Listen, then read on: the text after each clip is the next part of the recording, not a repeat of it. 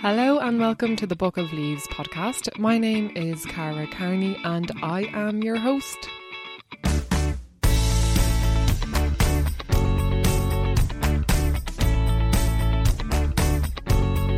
Thank you so much for tuning in to Book of Leaves, an Irish podcast where I interview people in Ireland that are doing something good for the planet. And the whole idea is myself, the host, and you, the listeners, can take a leaf out of their book to add to our own way of eco-friendly living. So hopefully you will enjoy this topic, which I think not many people know much about, which is the dark sky movement and how light pollution affects not only our perception of the sky, but our physical and mental health, as well, of course, as biodiversity. And I'm so excited to have Georgia, who is a PhD student on dark skies at night. And she's also a member of Mayo Dark Sky, um, Friends of Mayo Dark Skies, Dark Sky Ireland. This is a really, really interesting topic. So I'm looking forward to sharing this with you. I learned so much and hopefully you guys will as well. I want you guys to stick around after because I'm going to just link you in with some events that are upcoming. Anything that we mention in the show notes, as well as their website and things like that, will be linked. Anything mentioned in the interview, I should say, will be linked in the show notes. So if you click about or more info in whatever platform you're listening to this on, be it Spotify or whatever, you'll see a timestamp. So if you want to skip ahead to a certain part of the interview, you can do that. You'll see everything, all our topics listed out and at what time they occur. And you'll also see links to their social media, website, and the festival that's going to be upcoming, which I'll tell you about at the end. If you can find the those, whatever platform you're listening on doesn't have them linked, go on to book of leaves podcast dot com and you'll see everything linked there. Before I move on and share the episode with you, I just want to very quickly welcome a new Patreon member. So uh, someone called Natasha signed up. Thank you so much, Natasha. You are very welcome to the Patreon and I really appreciate the support of you and all the other Patreon members that I have. If you do like the work that I do on this podcast, I do have a Patreon account for people people who have financial means to contribute monthly. You can contribute whatever you like, one euro to ten euro to, I mean, if you have the money, a hundred euro a month, whatever you like, guys, whatever you have spare going around. If you would like to support the running of the podcast, my Patreon is also linked below. But if you're someone like me who wouldn't be able to um, commit that kind of finance to somebody, you can also contribute once off on buymeacoffee.com forward slash book of leaves. And I also bumped into a listener of the podcast this week while I was in work called Olivia, who was like, oh my god, do you run the Book of Leaves podcast? And I was like, yeah. And I find it so funny, even though that's what this is for. This podcast is for people to listen to. I still find it really, really bizarre when people I don't know are like, hey, I listen to your podcast. Because, yeah, I can see that it has listeners, but, you know, you're kind of just stats on my on my Acast, and then I don't get to meet them in, in real life. So, yeah, it was really nice to meet Olivia, and I really appreciate when people come up and like, hey, I'll listen to your podcast, because sometimes, like, I'm literally sitting in my room talking to a microphone with no one here around you. It's a very funny medium to work with sometimes. So yeah, so thank you all for tuning in and I appreciate the support. You can follow me on social media, and if you have any suggestions or requests and feedback, please do get in touch. And as always, please rate, review, subscribe, share with a friend. Okay, now I'll pass the mic over to Georgia and I hope you guys learn. Oh, one quick note, she was taking care of her mum while we were recording this episode and they get a phone call at one stage and you can hear mom kind of pottering about in the background. I kind of like these immersive aural experiences, so hopefully it won't bother you too much, but just in case you're wondering what is going on there, that is that, that's what's happening. But I hope you enjoy this chat. Stick around after and I'm just going to share an event with you.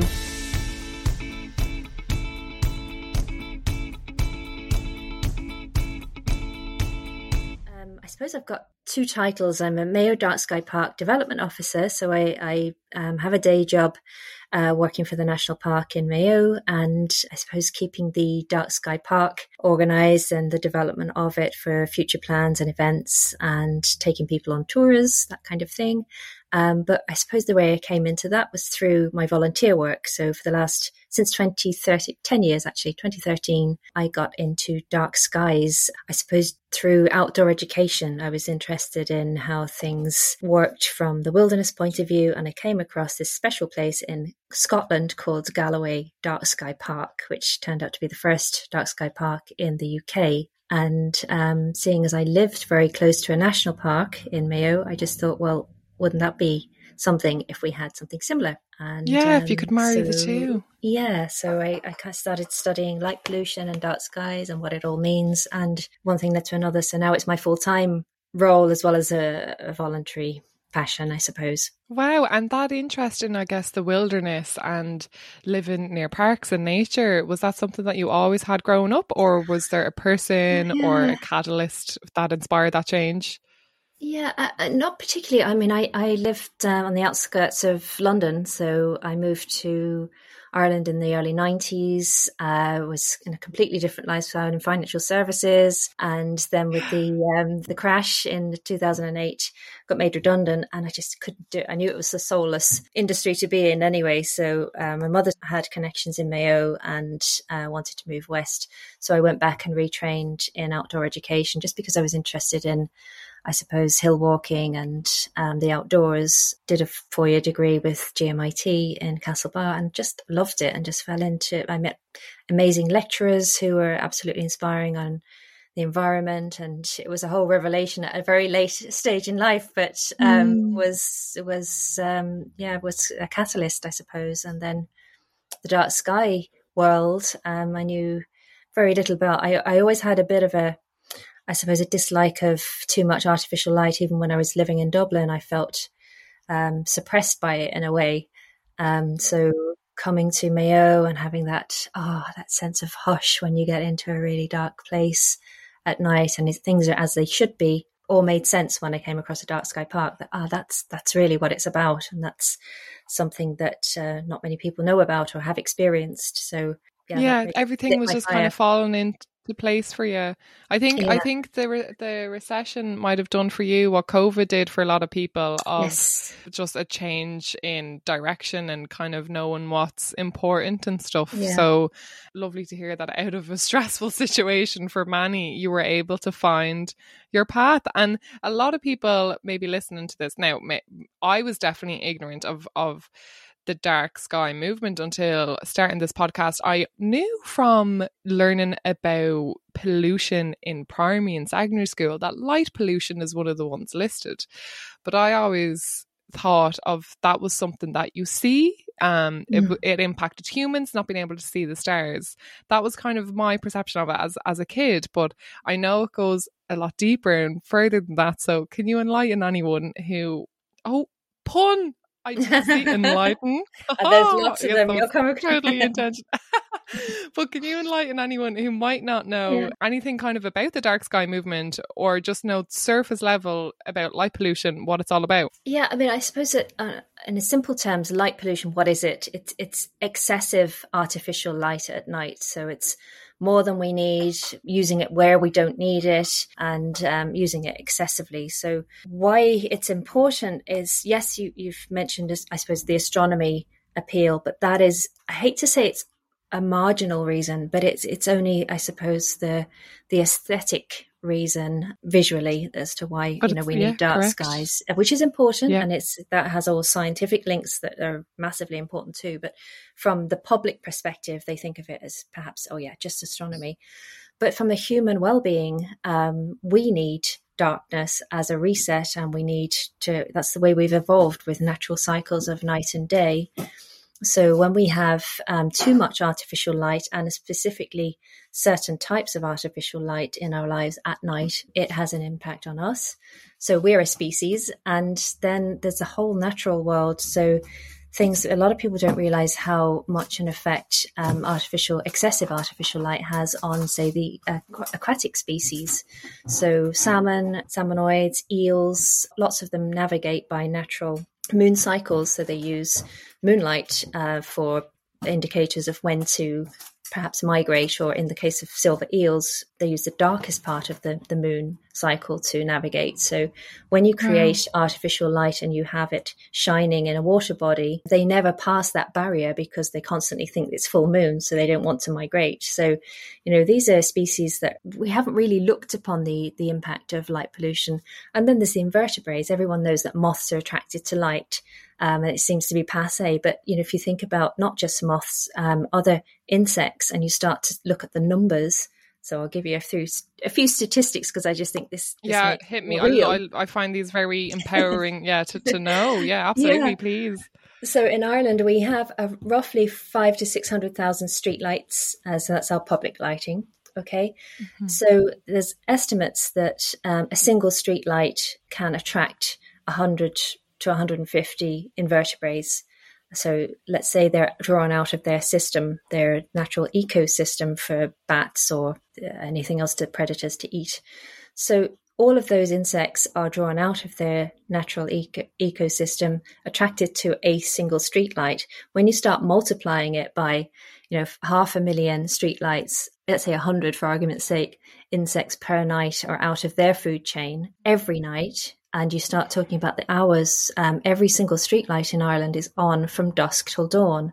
So again, you start adding up the hours that that is. It's not only putting um, the ecosystem off balance, it's also a massive expense because we are spending six months worth of energy on streetlights. So every single streetlight. You know, I would I would argue that, you know, of course we want some some areas we have to, especially, you know, with crime figures and security concerns and safety concerns. We do need some lighting that has to be on all night. I appreciate that.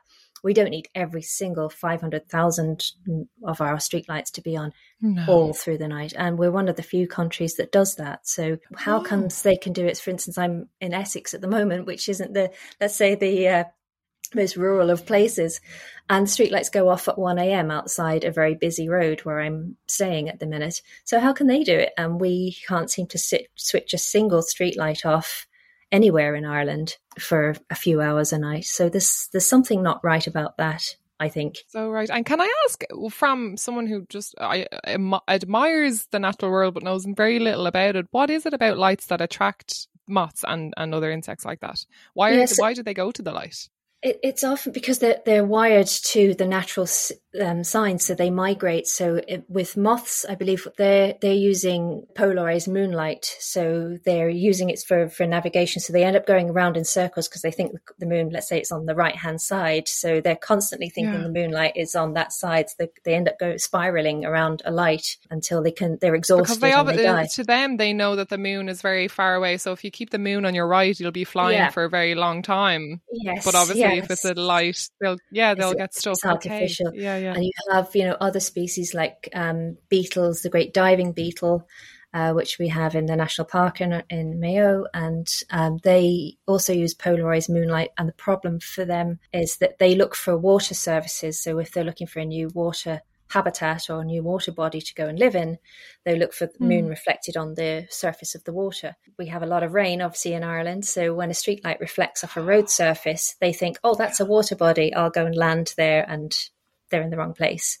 Um, we have things like mayfly that are um, not able to lay their eggs in the right place in, in water bodies because they think the shiny surface on a bridge is where they should lay their eggs. They think that's the water. So things are becoming off-kilter when they shouldn't be. A lot of it is to do with the colour of the light as well. So this is where we are trying to, I suppose, not be a lobby group that are anti-light per se. We, we want to mm. say, you know, what can we do about it? And we can change the colour of our light and make it a softer colour. And that's, it doesn't replicate either moonlight or daylight, then it, it replicates sort of uh, fire or candlelight or that sort of m- more warm colour, and that doesn't interfere as much with the natural cycle as the okay. white lights that we're getting at the moment. So that's one so if you so if there is a place, um, certain roads or, or places for crime reasons or whatever that need that illumination, mm. it's not one hundred percent perfect, but those places that are crucial for it could have less hours of light, yeah. and that light could be softer. And would softer. that be the kind of amber orangey lights that yeah. we see as opposed to bright? Yeah, now traditionally yeah. um, what we've had, you may, I don't know how close you look at streetlights, but you would have seen over the last fifteen years that we are taking out the amber lights and we're putting in the white lights, and that's purely based on energy, um, because the old amber lights that we used to have were sodium, not L E D, and they are okay. not as, it's true that they're not as energy efficient. But what we're saying is, okay, now we know the science has caught up, we know that you can get L E Ds that are efficient, and you can get them that are also colored amber or red or, you know, a dark, uh, a warmer tone. Um, so why not use those? And they're still energy efficient. They're still the right color. They're also less intense, I think, as a, you know, I walk alone a lot in the dark. I don't know about yourself. Um, I am far more threatened as a female walking alone at night if I'm the one on display and all the lights are pointing at me, because what that does is create mm. very dark corridors on either side of a, a, a walking street or a pathway. Whereas if the light is much softer, you have better peripheral vision. So as a woman walking alone at night, I can see sort of left and right of me, you know, and that's where people, I think women in particular, have a fear, is that somebody's going to jump out from the dark shadows. So if you only mm. illuminate a runway, then you're the one on display, not the potential person in the in the bushes, yeah. you know. That's so, a very good point, because if I'm at home, because I'll get I'll get spooked. Like growing up in the countryside, I was always afraid of like monsters in the garden, yeah. and when the light is on in the kitchen but not out the back, like you can be seen, they can see you, but you can't see it. So I'd exactly. I'd always be turning off the in the inside light right. so that yeah. it we were like level. That's a really good point actually, because it is something that would be on especially um women, but a lot of people's minds about safety at nighttime. But you're so right in that we're actually more tuned to all the different kind of levels of light. Yeah. It, like in that way into the shadows if we are also walking in a bit of a darker area. And there's street lights, but are there other kind of main culprits? Because I imagine things like soccer pitches and stuff like that that are also prevalent in Ireland. And how, how has it been trying to change those things? Yeah, it's very difficult. Um, so soccer pitches, G A A pitches, and a lot of those have had funding recently to increase their lighting. And obviously, you know, playing sport is a healthy activity, and, you know, you have to balance the needs of the community with with the needs of the environment, I suppose. But with that, we are working with lighting specialists and lighting designers, and we're working with the likes of the, the G A A to see, can we find perhaps um, a curfew time so that, you know, those lights are on for the period that they need. They're on to, again, using that sort of warmer t- light type of lights, so not quite as bright, and that they're conscious of, you know, neighborhoods and not shining outside of the sports. Light pollution starts when things are shining outside of the intended area. So if you're shining a sports light and it's reaching the neighbor's windows, which I know it does in some cases, that's light pollution. Whereas if it's only shining down on the pitch where it's needed, then it's it's curtailed. So we're trying to, mm. as I say, work with lighting designers who are advising, you know, the sports groups, and trying to network through the sports partnerships and the G A A and, you know, the groups who want to do great things, and they are doing great work, but perhaps they're just not aware of the impact of light pollution. So it's a bit of uh, partnerships and, and getting stakeholders involved. Yeah. And I think it's something that we get so used to. Like I remember driving by G A A pitches where I grew up, and the lights would just be left on like all the time. Mm. It's kind of like yeah, an aesthetic. Exactly. I don't know if it was an aesthetic thing, just to kind of like, look at our pitches and it's really cool. Mm. And our community has like a really well funded pitch or whatever. Or if yeah. it was a security thing at the, both, at the end it. of the day, like, pro- yeah, like that's just such an unnecessary use of energy. And even if it is L E D, like it's, yeah, it's just, I think, unnecessary, and it only takes a little bit of like retraining into mm-hmm. what matters to go, oh yeah, it's actually better if we we leave it off. Yeah. So you're talking a little bit about ex- Essex there turn their streetlights off for a couple of hours, and even that I'm like, wow, like why don't we why don't mm-hmm. we do that? Um, are there any other examples of other countries having imp- implemented rules or regulation around the kind of lights that are used in public spaces? Yeah, we we were at um, the E U Light Pollution Conference last year in Brno in the Czech Republic. They held the um, environmental ministry for the E U at that time, and it was amazing to hear from all the different countries. So we're, we're as I say, we're one of the few that has no switch off, and and even our dimming, we do dim in certain places, but we don't dim that much. We dim to something like seventy-five percent of output, which is nothing really, and you don't even notice mm. it. So um, other countries, France has legislation to limit how much light pollution is actually emitted. The U K has part night lighting, and not everywhere, but in, in depending on the local authority, they have um, used it quite successfully. Um, Croatia has some very, I mean, they're very advanced on their Uh, implementation of light pollution legislation, and I think it would be difficult for us to replicate something like that. Germany is doing very well on the type of light, and their much softer type of lighting to what we use in Ireland. Australia has, you know, this is outside the E U, but uh, Australia have some great guidelines, and they, they work very well with the, you mentioned um, who people who inspired me. It's uh, a lot of um, the advocates in Australia who have worked on dark sky. So there's one lady in particular called Marnie Ogg, and she does fantastic work with both the dark sky groups and the lighting authorities to um, to, you know, to put them together. So we shouldn't be working against each other. We should be working with them. So it's sort of leaders like that that influence other countries. And yeah, we have to take examples from elsewhere. Otherwise, we'll just be operating in our own little bubble and yeah. um, thinking that it's okay to light up everything the way we do, and it, it's simply not. one hundred percent like we, we need collaboration on this as much as possible. And have there been any, when it comes to things like motorways, because I remember the first time I kind of heard about this from energy and also light kind of uh, interfering with insect life and that, has any country come up with a way of uh, sensors on motorways or walkways where as cars or people are approaching, the lights kind of come on a little bit in advance and then go off when there's no one walking yeah. in the vicinity?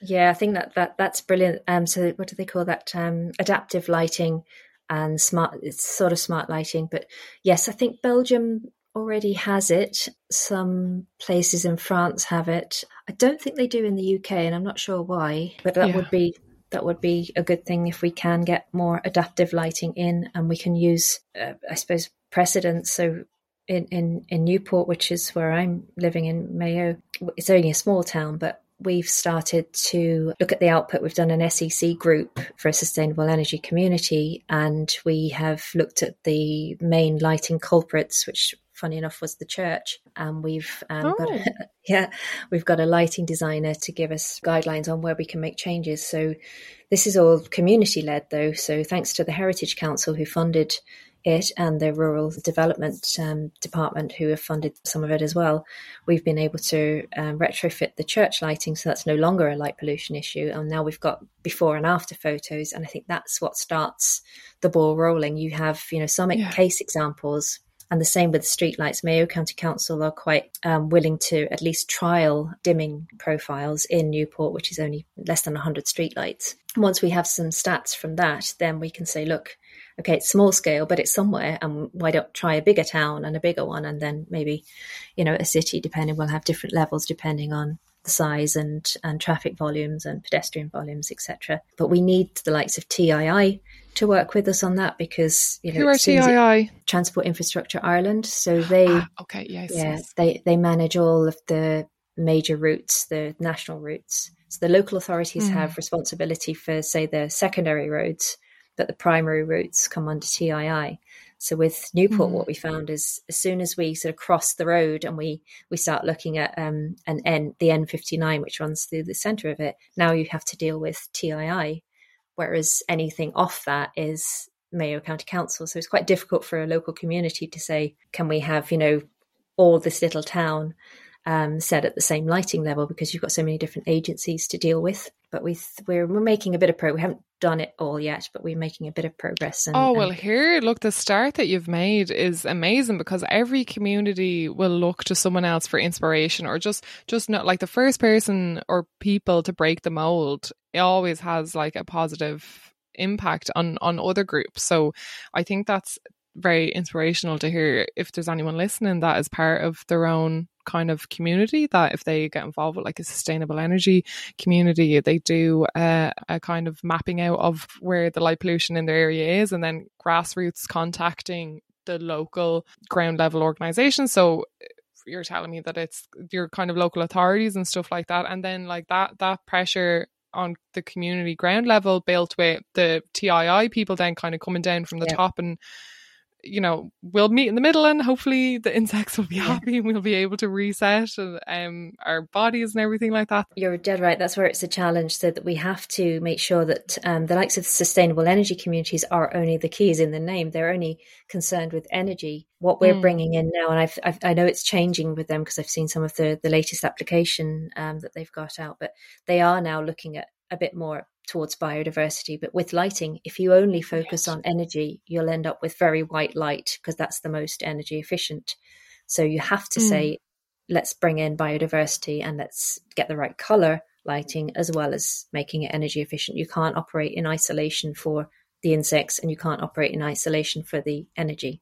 It has to be. That's so true. Because I mean, I work, I work in theatre a lot, and a lot of theatres have old bulbs in them, and we're trying to get them switched to L E D. Now, it is very expensive then to to do that switch, and some people are waiting. They also don't want to create the waste of these old bulbs, so they're waiting for them to go. But but really, if we could just make the switch straight away, we would, because our energy bills would go way down. But I also know yeah. from working in theatre that L E D stage bulbs can be changed to any colour and any intensity that you like, because they are yes. so flexible. So this is the thing, you can have that low energy, but also not that really horrible, harsh white light that kind of keeps you awake. Like the estate I yeah. grew up in had amber street lights. And now anytime I see amber street lights, I get this nostalgic feeling yeah. as well. Um, but, and I know it's an, it's expensive, but the investment you make in the energy saving, and also the fact that the lights will hopefully be turned off for a few mm-hmm. hours is just beneficial all round, I'm hearing. So how else for people, because I probably have more community members listening to this mm, than big mm. business members, but yeah, we'll get yeah. to top down our systemic changes, I guess, in a moment. But what can other community members do, and in their house and in their garden lights as well? In the garden, that's especially important.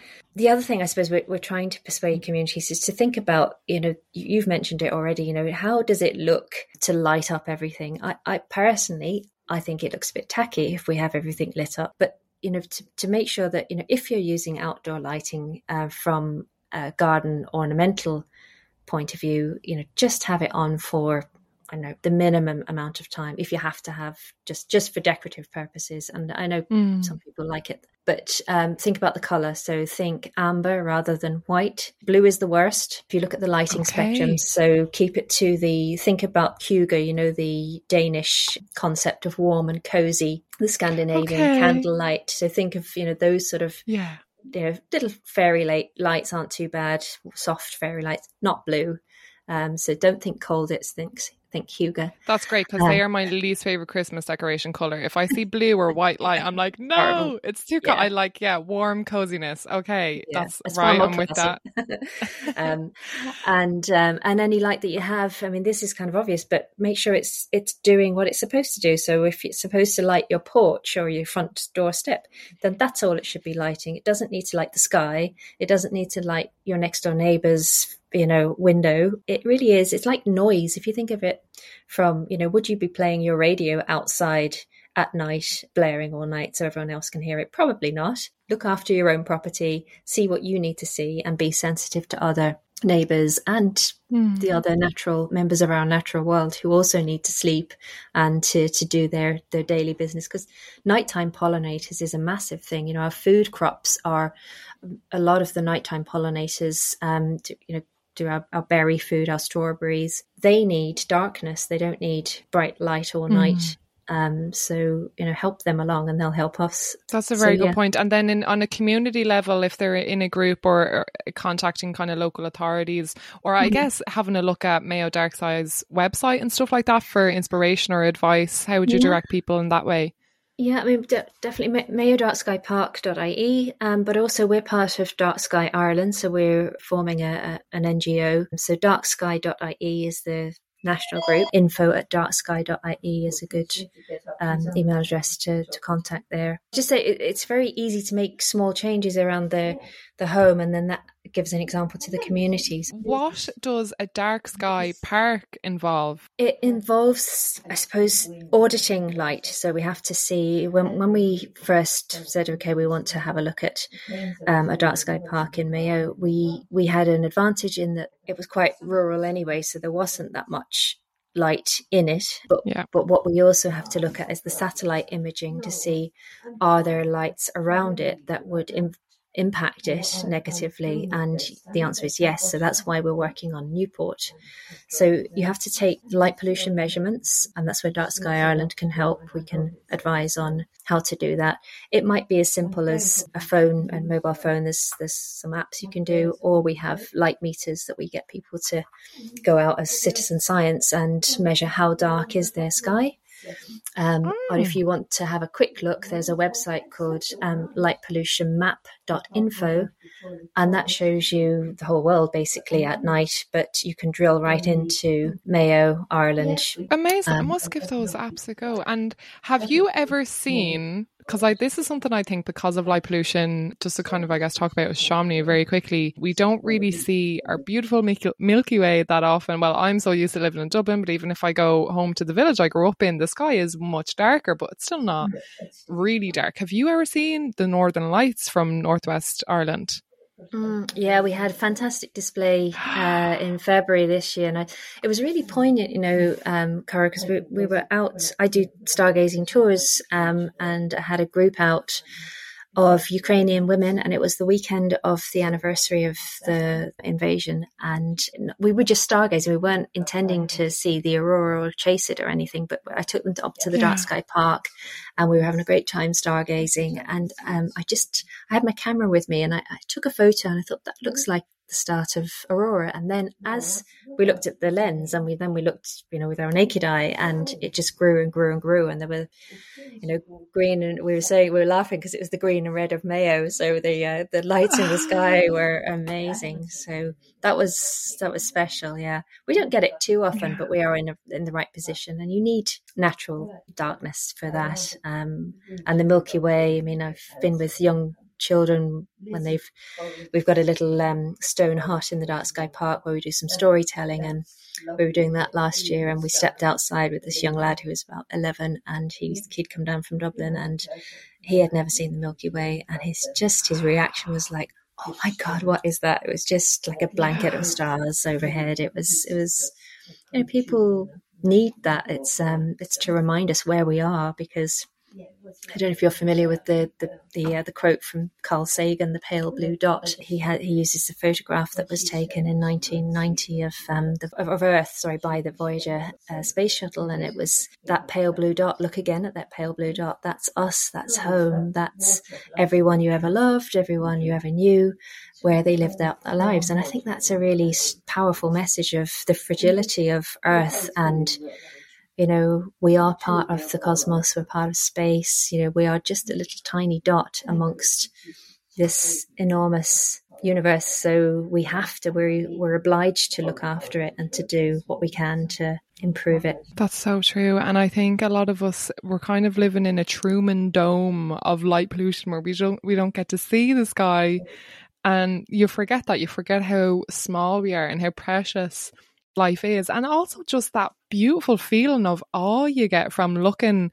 I'll never yeah. forget when I was staying in uh, just outside Newry for a week or so in an in an Airbnb, and me and my friends were just out sitting on the the kind of like a rooftop terrace that that they had, and we by chance saw a shooting star, and then another, and then for about half an hour, forty minutes, we lay down on the roof and just watched. Like, I've never yeah. seen a shooting star like split the sky in half, and it was so bright, and we were like, what?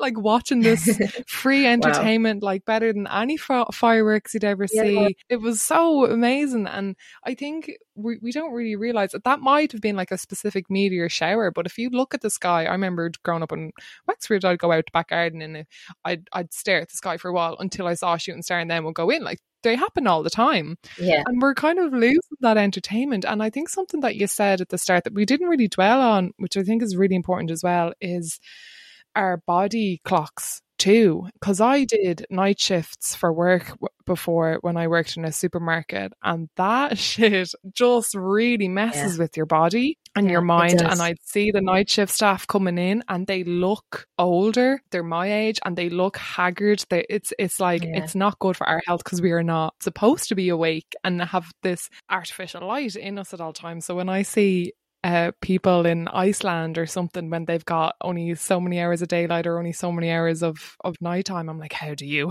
how yeah. do you survive in that? Because I love our grand stretch, but I also love the difference, you know, and yes. having that for a long period of time. We're lucky where we are. We've got far more of a balance, you know, between the seasons. And but then, you know, if we light it all up, then we no longer have that balance. Oh no, oh, stop. But the skies are so, like, I just, we don't do stargazing enough. it's a low energy form of entertainment. It's very accessible yeah. for like people with anything physical going on. You don't need to walk. You literally just yeah. go outside and you get that serotonin uh, or dopamine. I don't know which one it is that that na- time in nature gives you.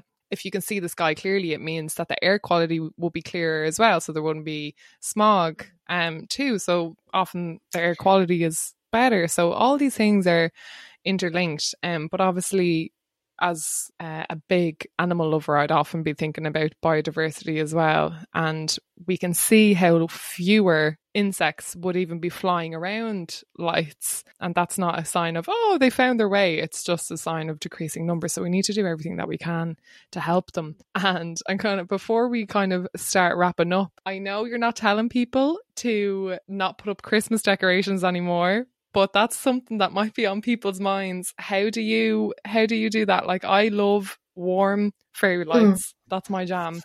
And can people still do that and know that, okay, yeah. I'm not making too much of an impact? Again, going back to that Hugo, that warm, cozy feeling around the fireside, there's nothing wrong with that. And chances are you're not going to have your lights on for longer than the Christmas period. So maybe don't start it too mm. early. A lot of nature, nocturnal nature, hibernates during you know, that period. So, you know, try and think about less light is, is better if you can, but don't be, you know, I'm not, I'm not a bah humbug about Christmas at all. I think it's important for people. So, yeah. Um, but light right, I think that's where we're, a lot of our local authorities don't use lighting designers because they have contractors and they contract out lighting. But I think we need to get back into that and to start thinking about people who know what to do with light. And it is like yeah. any other kind of architectural design, it needs um, specialists. So, and hopefully we can start, you know, maybe a little bit more citizen science in, in urban areas where we can engage with the night sky and, um, you know, get people away from, you know, you've probably heard of the shifting baseline syndrome where, you know, we just accept mm. the, the lack of biodiversity as the norm, and we accept the lack of a, a natural night sky as the norm. We should not accept it anymore, and we should not have to put up um, blackout blinds because it's so bright outside. If if light is shining into your light, particularly from the local authority, then it's light pollution and they need to fix it. So they need to shield, um, use cowls on their lights, lights so it doesn't go into your bedroom window, because you shouldn't have to use a blackout line. That's artificial darkness. So, you know, you don't want that either. We want a natural cycle of sleeping at when it's dark and awake when it's bright, other than obviously shift workers. But, um, you know, we have to try and regulate our cycles. Otherwise we have other health implications. It's, it, you know, it interferes with our, our sleeping patterns. That interferes with our digestion. Our You've imparted so much wisdom onto me and listeners. Is there anything else that you would like people to know before I ask the last question? I think just if, if people can have a think about their own lighting, that's, you know, there's no place like home to start making these small changes, and then to to bring it into other groups. So if you're involved in, I don't know, a bat group or any kind of environmental group, tidy towns even, light pollution and dark skies has a place in all of those groups. So whether it's, you know, making a, a few small changes down at your local community centre, maybe revisiting the lights there, or, you know, thinking about the type of light that you have in your town or village, and perhaps getting in touch with the local authority and saying, you know, if you're going to retrofit our lights, um, can you, we please have, you know, a warmer type of light instead of the, the glary type of mm. blue rich light, and start building a demand for that. And I think, you know, if people start asking for it and knowing what to ask for, then that would help us all. Um, and the same, you know, if you're involved in sports and G A A, and that's absolutely great, but um, think about switching off when not in use and using a softer type of light, so it, it so we can all go about our daily business and enjoy the night time as well. Amazing. And then if we were to step in to an imaginary time machine and travel to the future. Now, this doesn't have to be about dark skies, but of course it can be related if you want. It can be any particular point ahead, but a point when everything has worked out, where climate justice has been achieved in an intersectional way, so that we're thinking about the smallest insect to the biggest mammal and all humans of all cultures across the world. Imagine, God, everything has worked out. You arrive here, and what is one of your favorite things about this? Or you can paint a picture of what you see. Well, I think what, what I've I've been in Scotland recently, and I think what I've really missed and I would love to see in the future is those big old trees, um, that we'd have, you know, natural places where we can go and walk with fantastic trees. We are so lacking in them. We can use natural materials, we can shop locally, we can go to an old-fashioned greengrocer's and we can buy our fresh produce, and we can go to the butchers. I've got this thing about supermarkets that just, they just, they were the death of the small village, they were the death of the mm-hmm. small producer, and would love to see those thrive again. And I would love to say goodbye to our massive supermarkets with the big car parks. And Joni Mitchell was right, you know, we paved paradise to put up a parking lot. And you know, mm. to um, Julian Lennon's song, if you haven't already, um, Saltwater Wells in My Eyes. It's just a beautiful song. And I think, you know, that's that's shown us what we've done wrong. So if we can reverse some of those things, it would be so lovely to just enjoy nature again, enjoy the small things, think locally. It's a far nicer way of doing things. So, and enjoy the stars. I totally agree with you. Yeah, and of course we'll have that beautiful night skies and access to the Milky Way. Oh, it would just be gorgeous.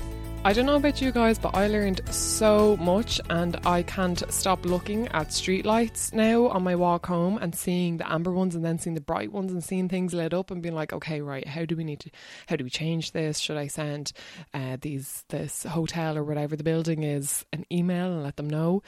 Um, so yeah, hopefully you guys learned something as well. If you enjoy this episode, please do share it. But I want to plug, there is a Mayo Dark Sky Festival happening on the third to fifth of November. November, and early bird tickets for this are on sale for like thirty euro at the moment, which is a steal. And there's loads of amazing events and talks and workshops on, not just about biodiversity, also about the astronomy side of things. Um, the likes of Duncan Stewart will be there. It will be an amazing event to go to if you're in the West, or if you can make your way to the West for those few days. I'm going to be uh, working on a show at that time, a theatre show. Um, so I know I won't be able to make it, so I'm kind of raging, so please someone go in my stead. And yeah, you can check out, there's a couple of different websites that Georgia sent to me. dark sky dot I E is the one she talked about during the episode, and there you'll find lots of toolkits and information packs for communities if you want to kind of get Dark Sky movement and parks like going in your area.